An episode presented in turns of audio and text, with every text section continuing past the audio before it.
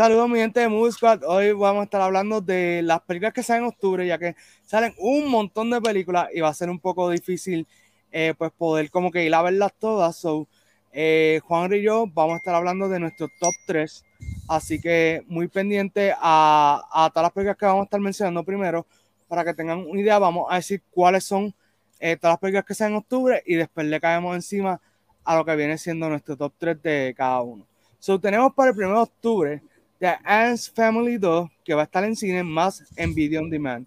Tenemos The Guilty para Netflix, tenemos The Many Saints of Newark en cine y HBO Max, y tenemos Venom Let There Be Carnage. Luego está el 8 de octubre No Time to Die, like James Bond. 15 de octubre Halloween Kills en cines y Peacock y The Last Duel. 22 de octubre Dune en cines y HBO Max. Runs Gone Run y The French Dispatch. Y por fin, 29 de octubre, Army of Thieves en Netflix y Last Night in Soho solamente en cine. Ahora, eh, Juanra, ¿qué tú crees de ese, ese listado tan gigante de películas? Bueno, esto no nos podemos quejar. Estuvimos un año y medio sin películas eh, de calidad en el cine. De calidad y no de calidad. Esto, Exacto. Porque si nos ponemos a pensar mucho en los meses anteriores, había uno de uno o tres estrenos. Eh, bueno. Bueno. O que haya habido un estreno.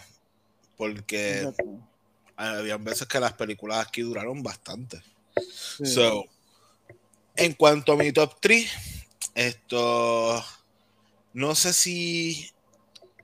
Bueno. está difícil. Sí, eh, tengo que poner Dune. Sí. Porque es mucho tiempo ya esperándola. Y Dune va a ser algo que va a partir heavy. Ah, so, voy a escoger Dune. Eh, quiero ver No Time to Die. Lo mismo. Eh, mucho tiempo esperándola. Esto, y no tan solo eso, yo como dije en la reseña anterior del trailer, no soy tan fanático de las películas de James Bond. Y este trailer sí me gustó mucho. Y quiero verla. Eh, diría Venom. Que realmente era algo que teníamos en el satélite mucho tiempo también. So, esos son mi top 3. Y como eh, premio de participación, pondría Last Night in Soho. ¿Y tú?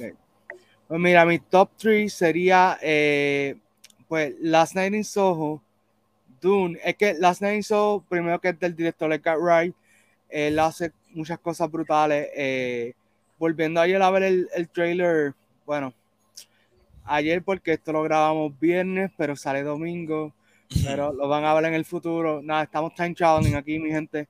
Eh, cuando vi el trailer por última vez en cine, eh, como que fue una película que me tenía como que, ok, quiero ver esto, a pesar de que una película que me puso un poco en tensión y estaba como que, ok, ¿qué va a pasar aquí? So, Last Night in Soho, eh, Dune, porque, ok, primero Dune la están mercadeando como si fuera Star Wars, no es Star Wars. Cuando vean la película van a entender por qué. Y tiene un gran elenco. Y también, como dice Juan, eh, la hemos esperado mucho. Para mí una lástima que la estén poniendo en HBO Max el mismo día porque eso le da una gran desventaja. Eh, esta película costó 200 millones, merece ser vista en la pantalla más grande posible. Exacto. Como está así, es como que...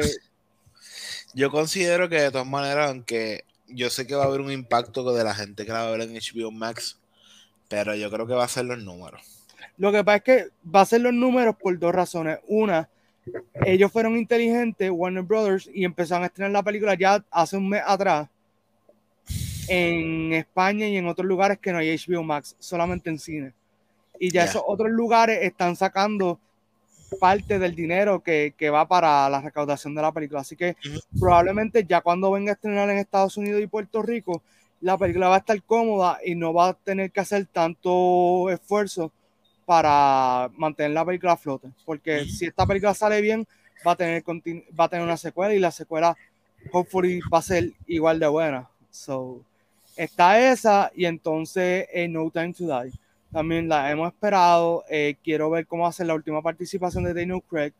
Eh, pienso ya que James Bond tiene como que sufrir algún cambio. O sea, como que James Bond ha tenido como la misma fórmula todo el tiempo y ya el próximo James Bond después de Daniel Craig va a necesitar como que acoplarse un poquito más a la era de ahora.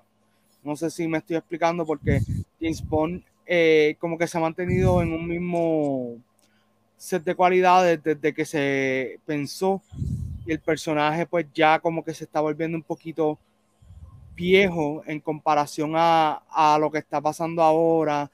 También el personaje de James Bond, si lo comparamos con las primeras películas, pues pasaban unas cosas que ya hoy en día no se pueden hacer y otras cosas así. So, eh, eso y el bono para mí sería The French Dispatch. Que esa película sé que en Puerto Rico la van a dar en Fine Arts.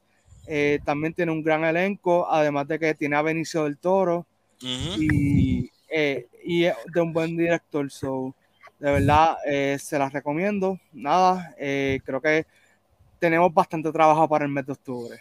Literalmente. Te iba a hablar sobre lo de James Bond.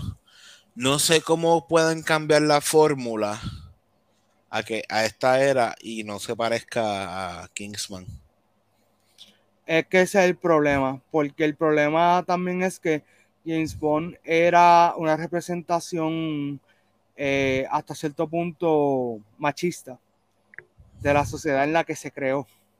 No, claro y entonces ya hoy en día pues eso no vende tanto. O sea, cuando digo no vende tanto me refiero que han tenido que cambiar un poco ciertas cualidades del personaje para acoplarlo a, los tiempos como van cambiando.